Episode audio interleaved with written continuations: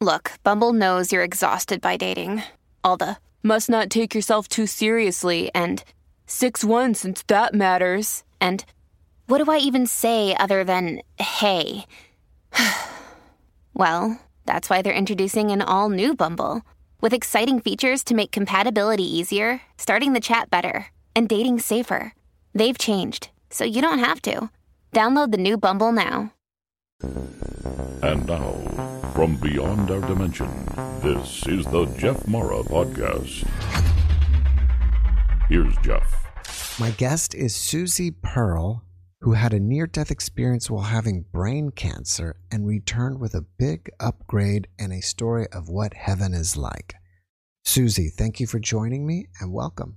Lovely to be here, Jeff. Thanks for having me on your podcast. Susie, if you don't mind, can we start on the day that your N D E happened and go from there? Mm, sure. I was in hospital in Cambridge, Cambridge University Hospital, and I had been diagnosed with brain cancer, and I'd been given three three weeks to live. And they said five percent of people only get through what you have. And um, I had, I had, I had a very positive outlook, which kind of irritated people, but I, I had a feeling I was going to get through this. Um, one morning I was sitting on my bed and I was meditating, and I had this feeling like I was going to die that day. And so I went out to the nurses' station and I saw the lovely nurses. It's early morning, breakfast time. And I said, um, hey, everyone, would you keep an eye on me today? Because I think I might die today. And they went, Susie, you're going to be fine. We've got you. Yeah, it's it's fine. I said, no, no, really. And they said, well, of course, we will keep an eye on you, but you'll be you'll be okay. And I went back to my bed, continued in a meditation pose, and I felt that my spirit was being hoovered out of my crown. It was almost like I had a big suction thing going on, and I felt felt my spirit tugging to leave my body. And I was like, whoa, I was like, this is it, I'm going. And then it just went up. I felt my, my spirit go up, and it was kind of nice and kind of relieving. And I went up out of my body, and I was aware my body was on the bed below, and I was going up, and I was let loose in this starry cosmic, it was like a cosmic film, movie, actually. It was a bit sci-fi. Um, and I wasn't I wasn't thinking I'm off to heaven now, but I, I saw, I traveled fast through this universe that felt very much like a sky with stars and, and bright and beautiful and very calm. And it felt very delicious, very nice, very good feeling. And um I was being shown various things, which I, I will speak about, the things that I became aware of my place in life. And out, out of my body, I could tell that I was some sort of infinite being living in this infinite space, uh, which felt very interesting to me, because I've always been interested in what happens on the other side. Who are we on a metaphysical level? Who are we? I've always been interested, and I've read a lot. I had read a lot about ancient wisdom and the infinite nature of the soul and all of this sort of thing. And here I was experiencing out being out of my body. Um, it felt good. It felt peaceful. I felt at peace. And um, I, at some point, I was given, and I noticed there was no time. I, I can't, people say to me, "How long were you out for?" For me, that's a It's an irrelevant question there, because there isn't a t- chronological time as there is here on, on this earth plane. Um, and I was given a choice through my senses. Um, you have a choice now. You can come back to your body, or you can stay here in Nirvana. Uh, and I had, I was, I'm, I have a, a, a son who was young, uh, and I was his sole carer. So I knew I had to come back. So for me, it was no question of thinking, mm, yeah, I want to come back. And then the next thing I knew, after thinking, I want to come back, that's my decision, there was this white flash. I was back in my body. the next scan I had, um, my tumour had gone and there was no scar tissue. And the doctor had this meeting with me and saying, I don't, we don't, I don't really understand this. Um, and in medical terms, it doesn't make sense that y- your tumour has, has gone and there is no scarring, which is, we would expect to see scarring and there isn't any. And he said, um, this looks like a miracle to me, although we don't use that language in our medical profession. And he said, we're not in the business of miracles, but it does look like one to me. And I said, that's funny, because I am in the business of miracles. And I was expecting one, and I'm very happy. And I said, you know, I knew I was going to get out of this. Previously, on my first scan, when I first went to hospital, um, I went into the M R I scanner and I was nervous. You know, these things are, it's a round cylinder, and you go on this pad and you get brought into this cylinder, very loud tapping noise. They gave me earplugs, so it's going to be very noisy. You're asked to help hold really still so that they can do the, the, the scan. And before I entered into this tunnel, I had this visitation. I had this gold orb surround me. Um, and what I feel were angels, these golden angels arrived and said, do not worry about what's happening to you. Your story is that you're going to be looked after. You're going to get through this. You're going to have three scans. The first scan is going to show terrible results. Be prepared. The second scan you have, the tumor will have shrunk. The third scan, it will be clear, completely clear. And you will write a book about this. And there'll be a movie. And you'll inspire many, many people around the world about this healing. We've given this immense storyline to you because you're a writer and you've got a platform and you will be writing a book. So remember well. And that was it. And then I was in the scanner. So when I got my first set of results from the doctors, he he looked, you know, very pained when he was telling me. And I said, you know, I was quite jovial. I said, don't, you know, don't tell me it's, it's bad news. He went, yes. And it's not my job to dress this up. It is bad news. You have a very large tumour, and described the kind of tumour it was. And um, sure enough, the second scan, uh, the results were it had shrunk. And then the third scan, it had, it had cleared. So it was a magical, um, fantastic story. And I kind of knew all along, I believed the angel story, as I was told that I believed that I would get through, and no one else did, except my son, actually. He he he was with me on the journey that we're going to get through this. Um, and all around me were just sort of like, oh, bless her, you know, she's just in denial. She won't make it probably, and it's very sad. Um, she's just not seeing it. Uh, but my story was different. You know, I, I knew that I would be I would be okay.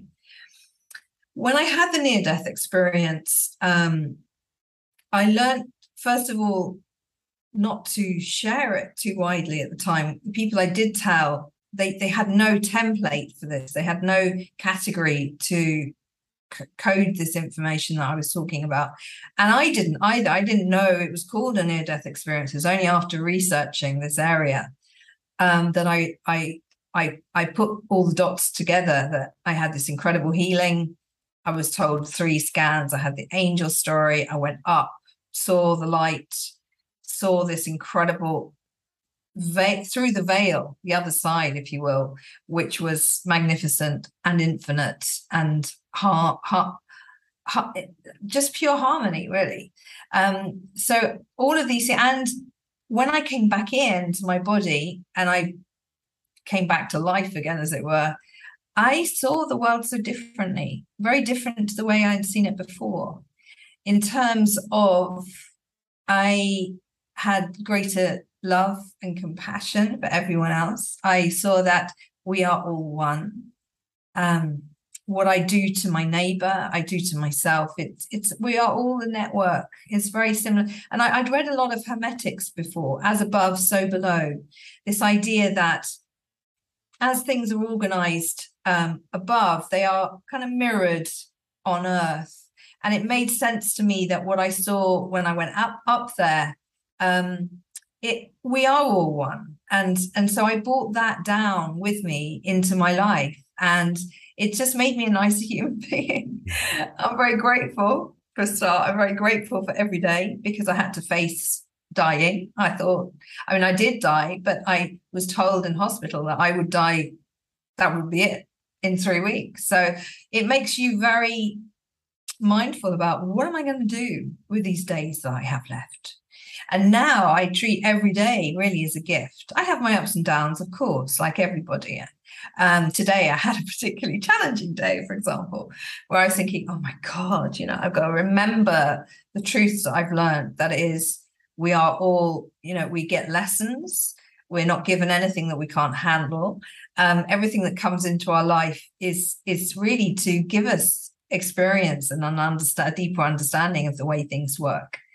So I learned that life is about love and compassion and kindness and how important that is to run life.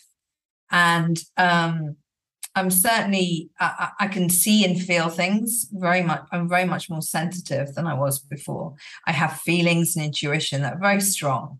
I can see in people, you know, I, I'm, I live on the island of Ibiza. It's very colourful, very many, many people. Some have been partying hard, and I can see in their auras and their energy fields that I, I want to steer, you know, steer away from this kind of energy, this hyper energy, and in favour of, you know, the other side of the island is about uh, meditation and sound baths and yoga, and it's very mindful. I like that. Um, so I have become very much more sensitive to my environment and to what I eat. You know, I, I now eat very carefully, mindfully, and think about how is this nourishing my body, and is it is it kind to the planet, and all of these things. So I've become much more of a nice person, actually. Susie, thank you for sharing your experience with us. While you were out of your body, what was going on with your body here in three D world? I don't know. Actually, I've never been asked. It's fun to talk about this because I haven't talked talked about it really very much. Um, I realized when I started talking about it, I sounded a little insane, and I didn't want to be insane because I wanted to get out of hospital. So I right. had to play the same game. So I, I really kept quiet about this. What was happening with my body? I don't know. I wasn't really caring about my body per se. I was more interested in my journey, in my cosmic journey that was going on. So I don't actually re- remember noting this. Well, I mean, I wouldn't expect you to know what was happening to your body because you were somewhere else. I was kind of more curious, like when you came back, did anybody tell you, oh, we lost you for a while, or, you know, or you stopped breathing or anything like that? When this happened, it was very early in the morning. And even though I'd alerted these nurses to keep an eye on me, I don't think they were monitoring me. And certainly there was no, um, you know, deadlining on the monitors or anything. I, no one noticed that I had gone. Mm. And it was interesting because I would escape a lot from the hospital. I ran off a lot and went into town mm. um, to get away. And, and no one noticed that either. So maybe they weren't very um, tuned to things there. I don't know. But I think it was particularly the time of day when it was very... They were busy doing breakfasts. There was, it was not visiting time. There was not doctors doing rounds time. So I chose the time to go out of my body quite well because there was just no one around. Um, so it's probably the best time of the day because all other parts of the day, you're being monitored constantly. There's doctors and nurses in and out. That time of day is the only time in the day where that was not happening. When you first left your body, did you realize that you were out of your body and possibly dead, or were, did you think maybe I'm dreaming, or, you know, something else? It felt like being in a movie. It felt like spinning around the universe, and I wasn't really um, cognizant about um, whether I, where I was, what was happening. I was just enjoying it and really absorbing the moment of being able, being seeing this fantastical scene. Um, I, I wasn't really thinking about my life, my body, or anything like that, or was I dead? The other thing that I hadn't, I, I, when I came back, I had no fear, no fear of death. I, I still have no fear of death because I know it's beautiful up there.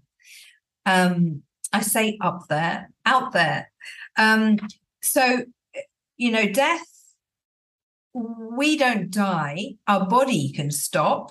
Our body can die. But we, whoever we are, the spirit, um, and these words can trigger people because they have such strong connotations, or people feel like it's a religious thing or whatever. But I do speak about God, and God for me can be, you know, it's the higher force of whatever it is. It's not a religious term for me. It's a, it's a, it's a term of infinite, infinite power that we have actually inside ourselves.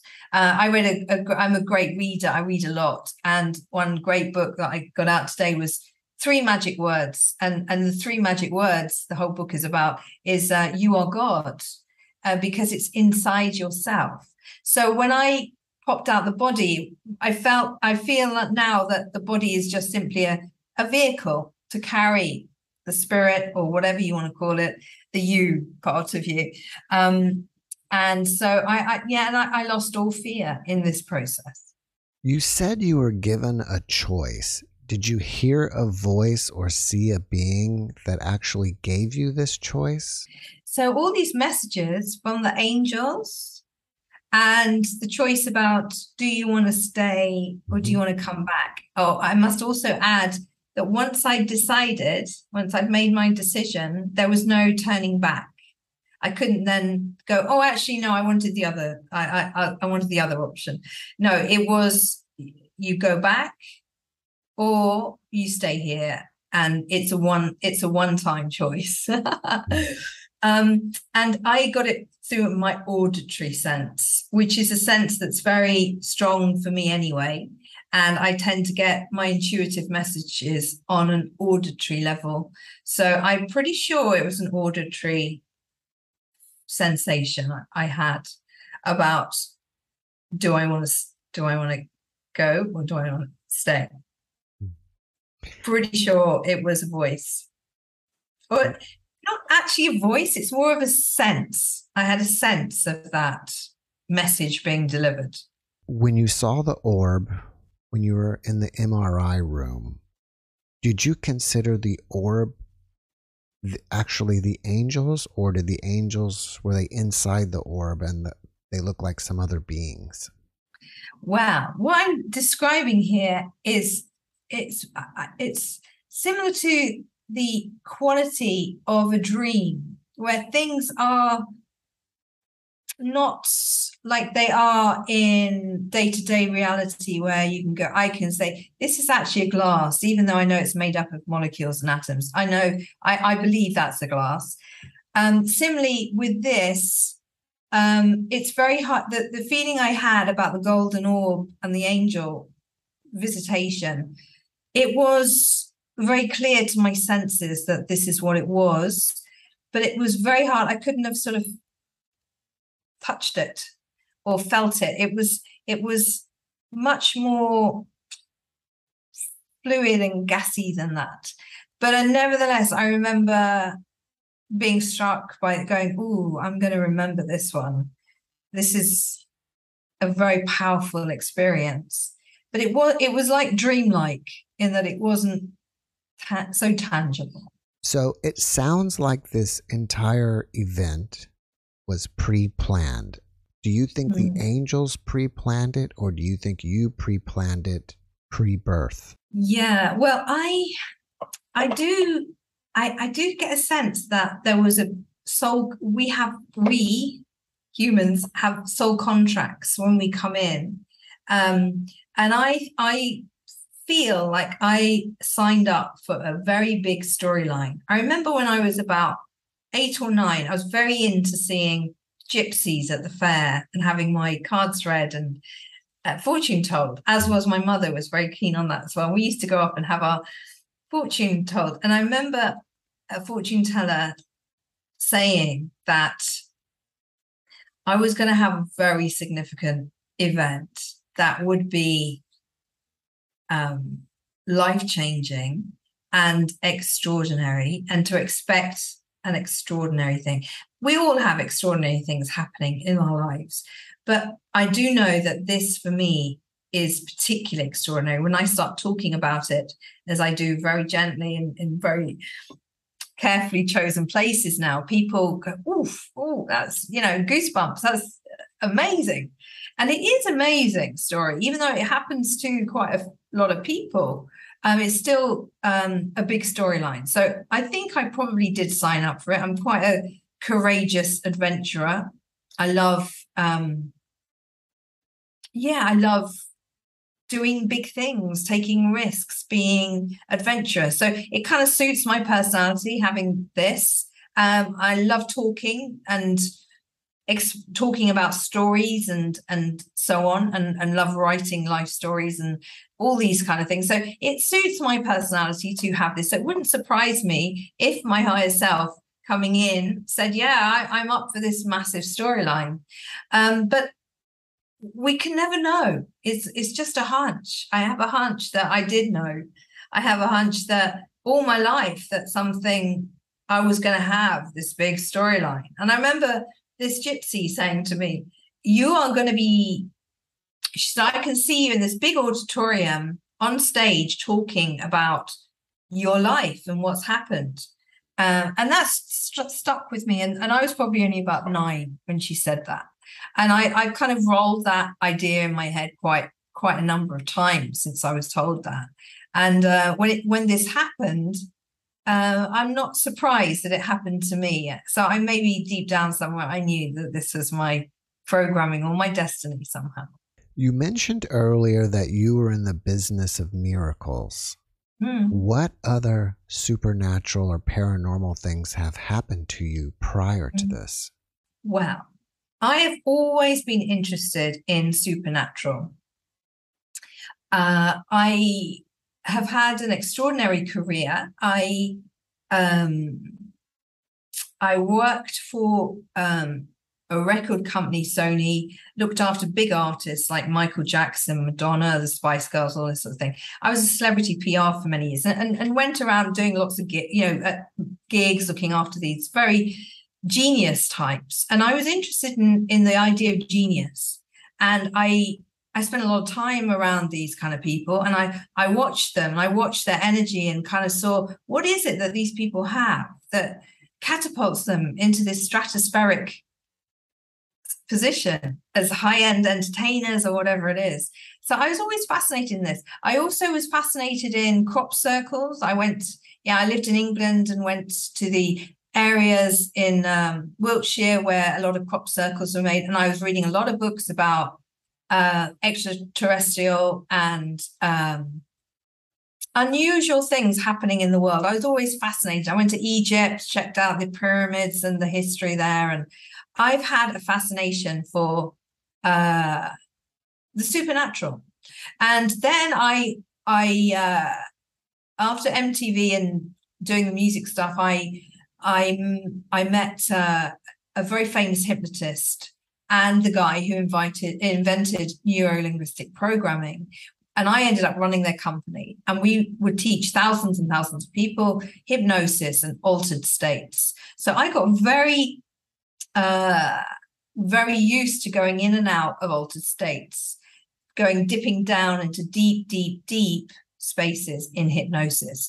And I saw these guys regularly pull people out of phobias and um, psychotic situations and, and really making massive positive changes to life through using the mind, using the power of the mind, dipping into the unconscious, instructing the con- unconscious.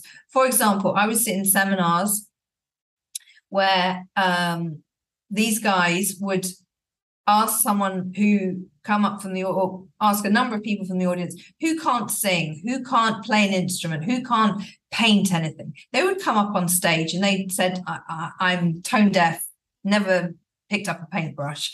And they would be hypnotized. And within half an hour, forty minutes, they would be painting artworks that would sell in the break for tens of thousands. They were amazing. Others would stand up and sing like incredible singers or jam and play reggae like Bob Marley. And I watched this and it blew apart all my belief systems about the mind and about the little boxes we put ourselves in. Oh, I can't, I can't sing. I can't do art. No, if you're human, your potential is infinite. I've always believed that. And hip, working in hypnosis for years, seeing these guys at top end of hypnosis do incredible things, um, busting lifelong phobias and things like this, and helping people get out of dual personality situations, so on, just by dealing with the unconscious. So, and I'd read, I was reading a lot of books about the power of the mind, the power of the unconscious, and a lot of the ancient wisdom, which talks about the power of thought, the power of words, the power of intentions. By the way, another thing I picked up in my N D E experience was that intentions and the law of attraction, in terms of what we speak about, uh, m- magnetizing things towards us. When we set an intention, everything conspires to bring that intention to you, providing you don't have blocking, limiting beliefs. So I learned a lot and put it into practice. I'd learned a lot about limiting beliefs and neuro-linguistic programming, which is neurology, linguistics, and how we're programmed as human beings. I did that day in, day out for years and learned at a, at a very advanced level that area. So it allowed me to get great interest in the power of the unconscious, and I really got into it. So all of these things kind of, it's like a big melting pot of wonder for me, because I know that as a human being, we're capable of so much, and yet we get tied up. Like today, I got tied up on a, a little dis- on a little on a dispute with someone in my community over something that has exploded into, like, from their side, really, they're really upset. And we can get dragged into the day-to-day dramas of life and forget that we are these infinite, powerful human beings who can actually, you know, we're, we're capable of incredible, extraordinary things. Uh, we can paint a masterpiece. And when we look at drawings from people like Leonardo da Vinci or the great masters, you go, wow, this is incredible. They're human. They were human. Okay, they were very talented, but they were basically using the same appendages that we all have. And it, for me, it's about channeling and dropping in the energy that is available in the universe to create extraordinary art or songs or dancing like Fred Astaire when you couldn't dance before. I've seen it with my own eyes. So I had belief systems that anything is possible. That's what led me to, I, I wrote, I've written a book on um, creativity, and that is about really opening up to allow energy and a channel for something that you didn't perhaps know you had inside yourself. For sure, a lot of, I mean, I've got a lot of friends who are very famous songwriters or actors, musicians, and they knew when they were little that's what they were going to do. Michael Jackson's a good example. He knew when he was little he was going to be on stage, and boy, was he on stage. He thrilled us uh, with extraordinary talent. He knew that all along. So maybe he signed that contract that we spoke about earlier uh, for his his destiny in this life.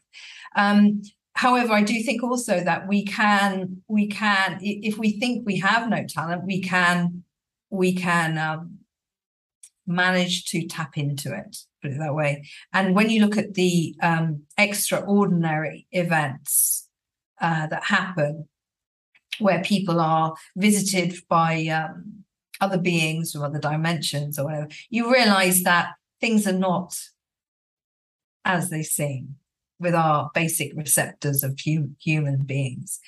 Uh, it's much more complicated than that. And I don't believe we're necessarily meant to know how this universe actually works.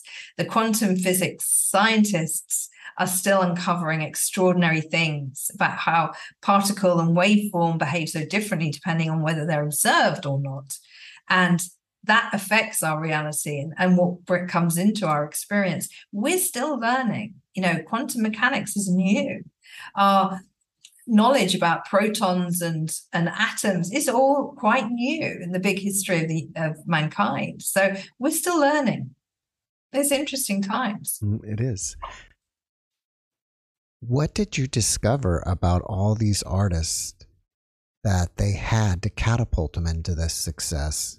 And mm-hmm. maybe you understood it more after you were able to look through the lens of N L P. Well, this topic has fascinated me. Uh, really, that was my quest for my writing of books. What is it that these people had that created this genius level? Um, and why did I keep bumping in and starting to work with these kind of people? I, I, people think I name drop. Well, maybe I think I name drop, but I've worked with amazing, you know, Paul McCartney, good friend, David Lynch, good friend.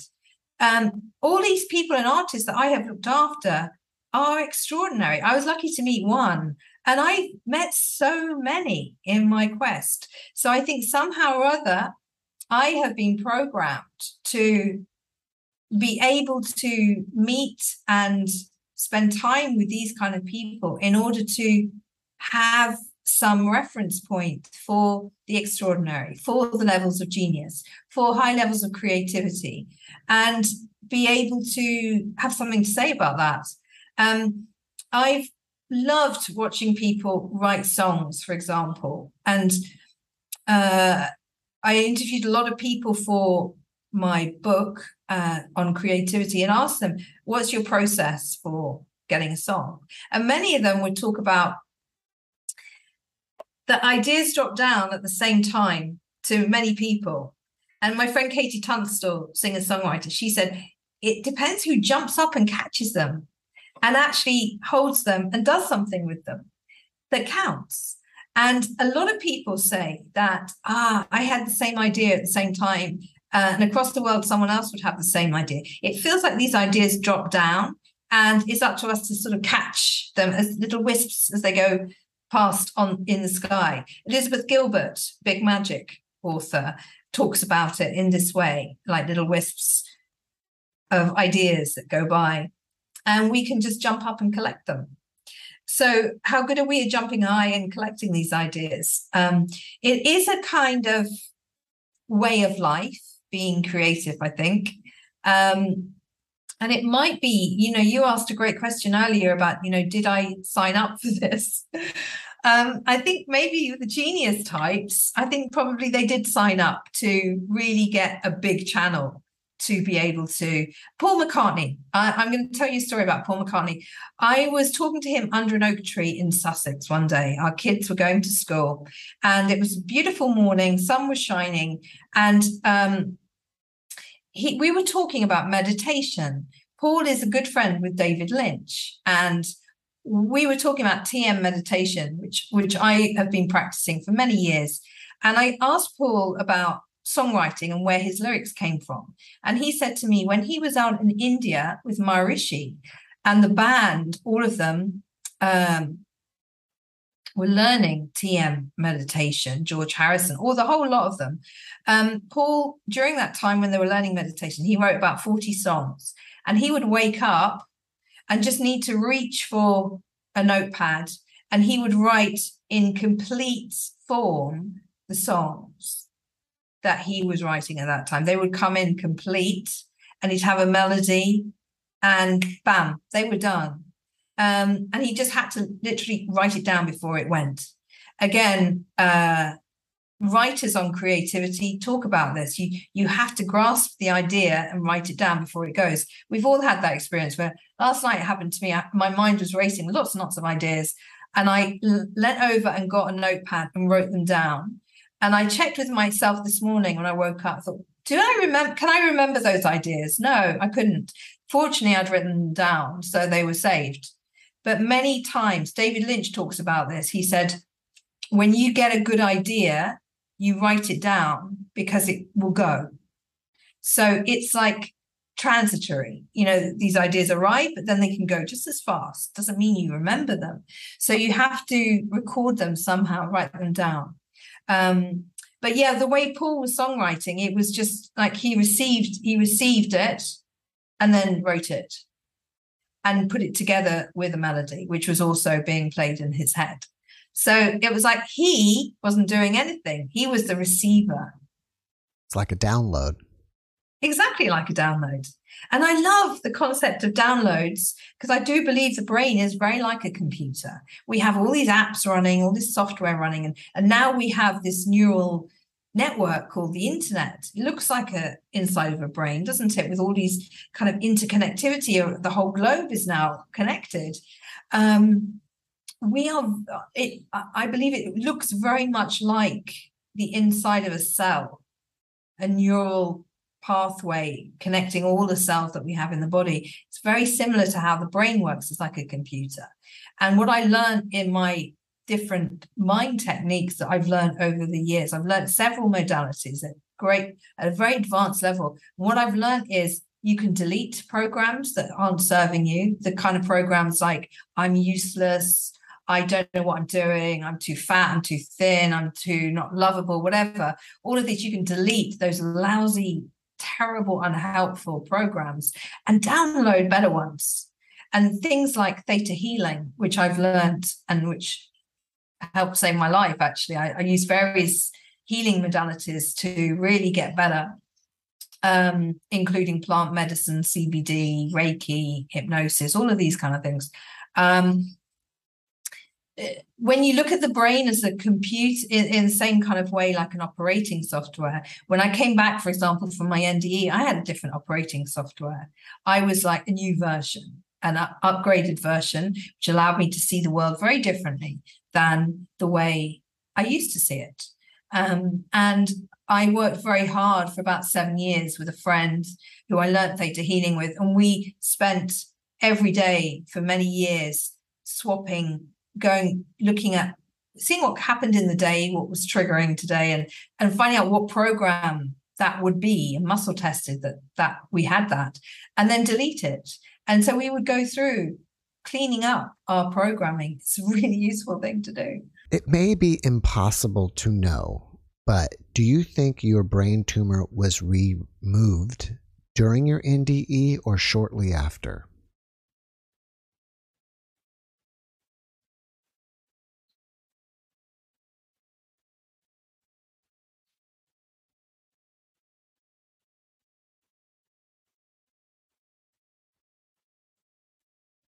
I'm getting the sense that it happened when the white flash happened.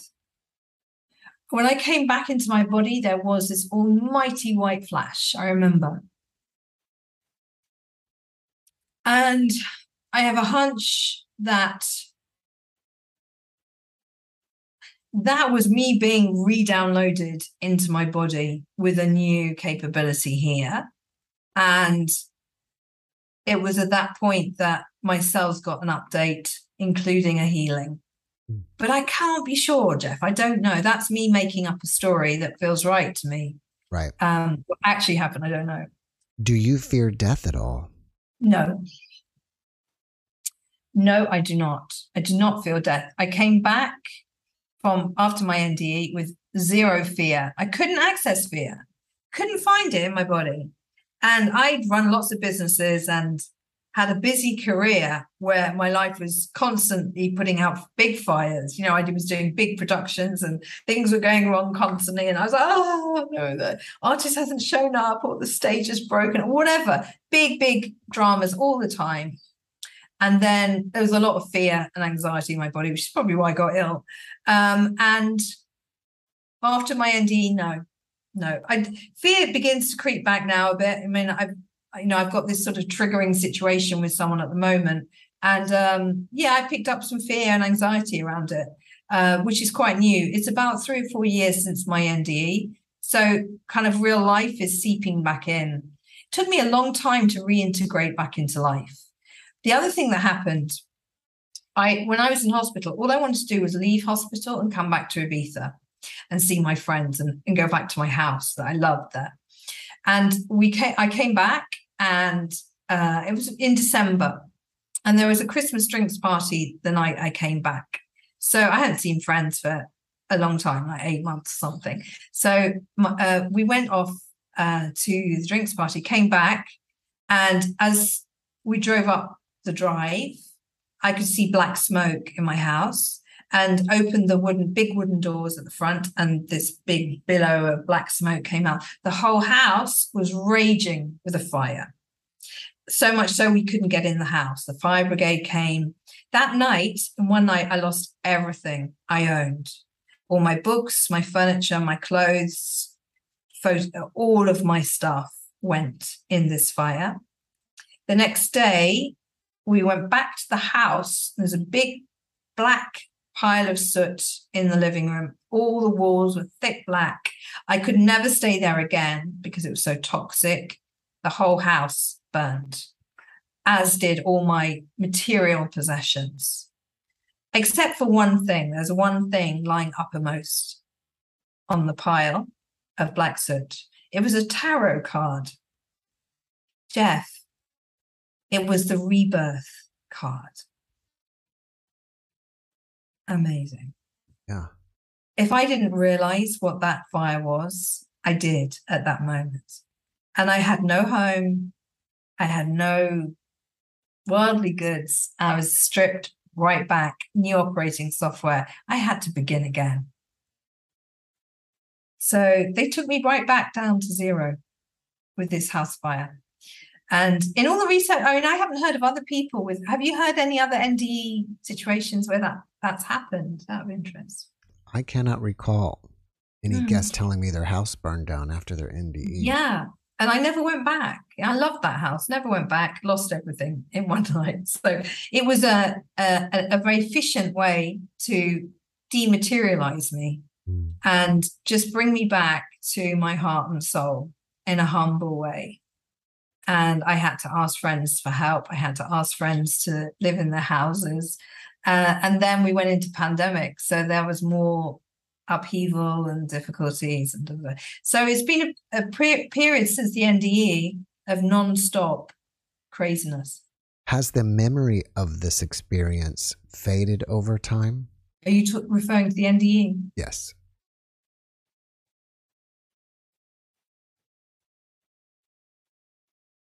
Um, I don't think I will ever forget that experience.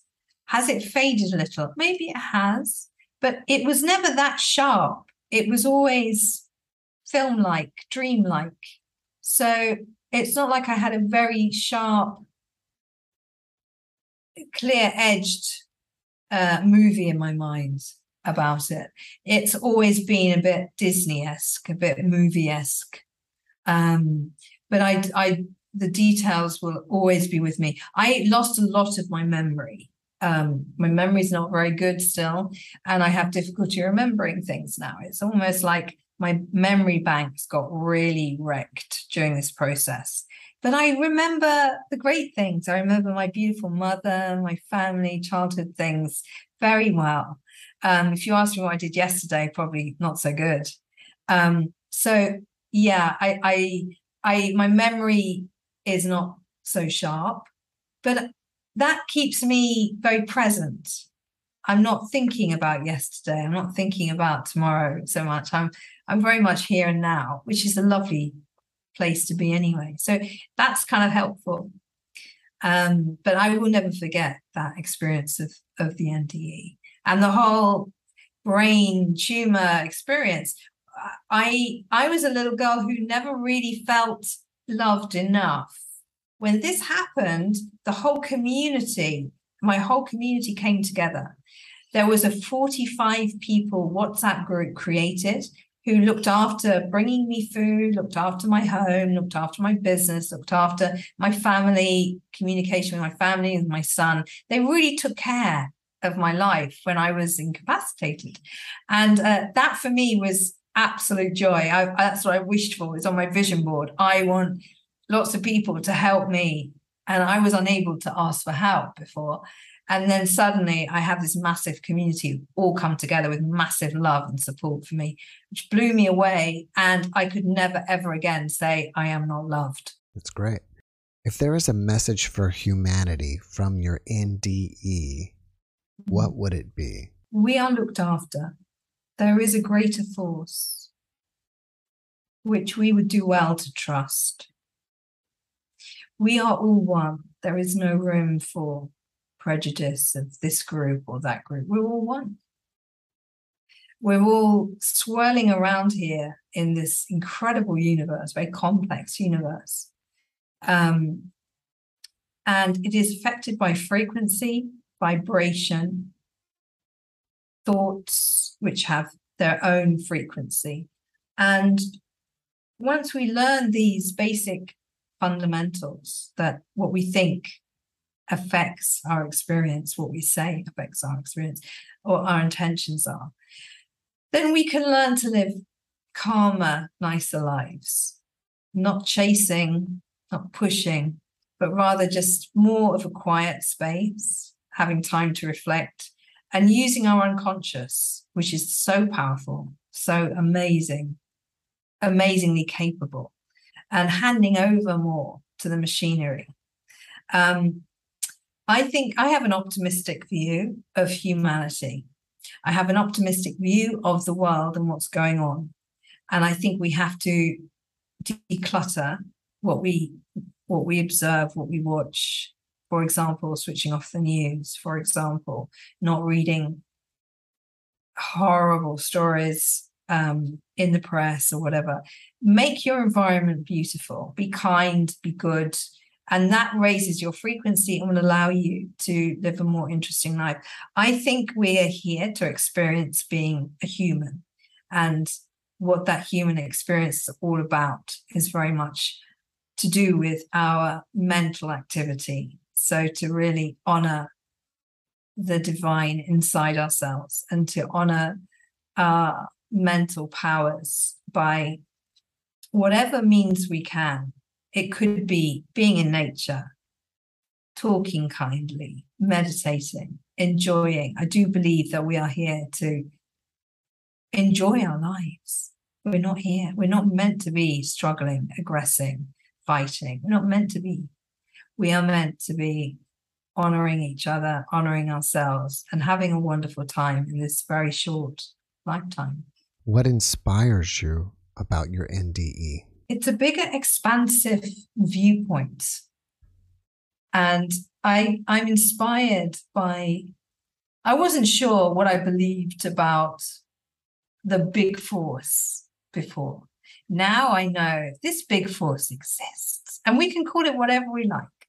I tend not to call it God in my books because that triggers people around belief systems, religion, and so on. I, I get that. But I think truly that when we honor this big force, and however we do it, I do it through meditation and quiet time and reflection and walking out in nature, spending time with my family. Um, when we honor it, it's the most powerful force in the universe. It's a good force. We talked earlier about your book on creativity. Um, I don't think you ever gave us the title. So this is my most recent book. It's called The Art of Creativity. And David Lynch lovingly gave me a beautiful quote, which is great food for thought and action. Um, and you can get this from my website. Um, and it's a, it's a lovely wrap on how to, it's the seven powerful habits to unlock your potential. And so it goes through various seven habits that you might like to adopt. And I wrote this while I was in hospital, so a lot of it is channeled, and people love this book. And my first book was called Instructions for Happiness and Success, which is a, a, a, a book about how to run your brain for success and, and happiness. And I think that's my best book ever. Um, and many people say it's their most favorite book. I love it. And we're going to re-release it um, soon uh, with Um, a new section. So these are two books that I, I've written that I love and I'd love you to check out. And you can do that on my website, which is susie pearl dot com.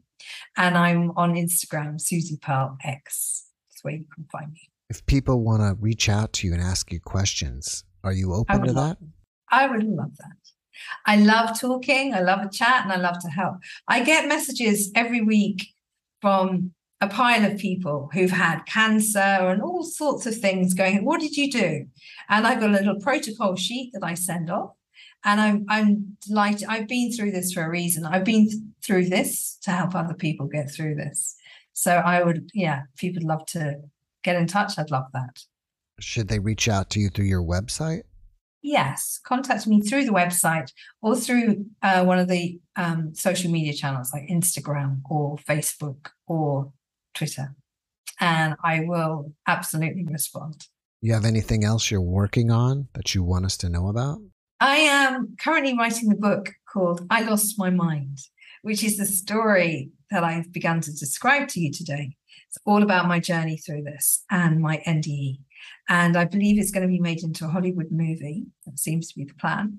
And uh, I'm currently writing the book at the moment. Um, and my agent in America is uh, is doing a great job in in uh, making this. It will be a multimedia affair. It'll be really, really fun.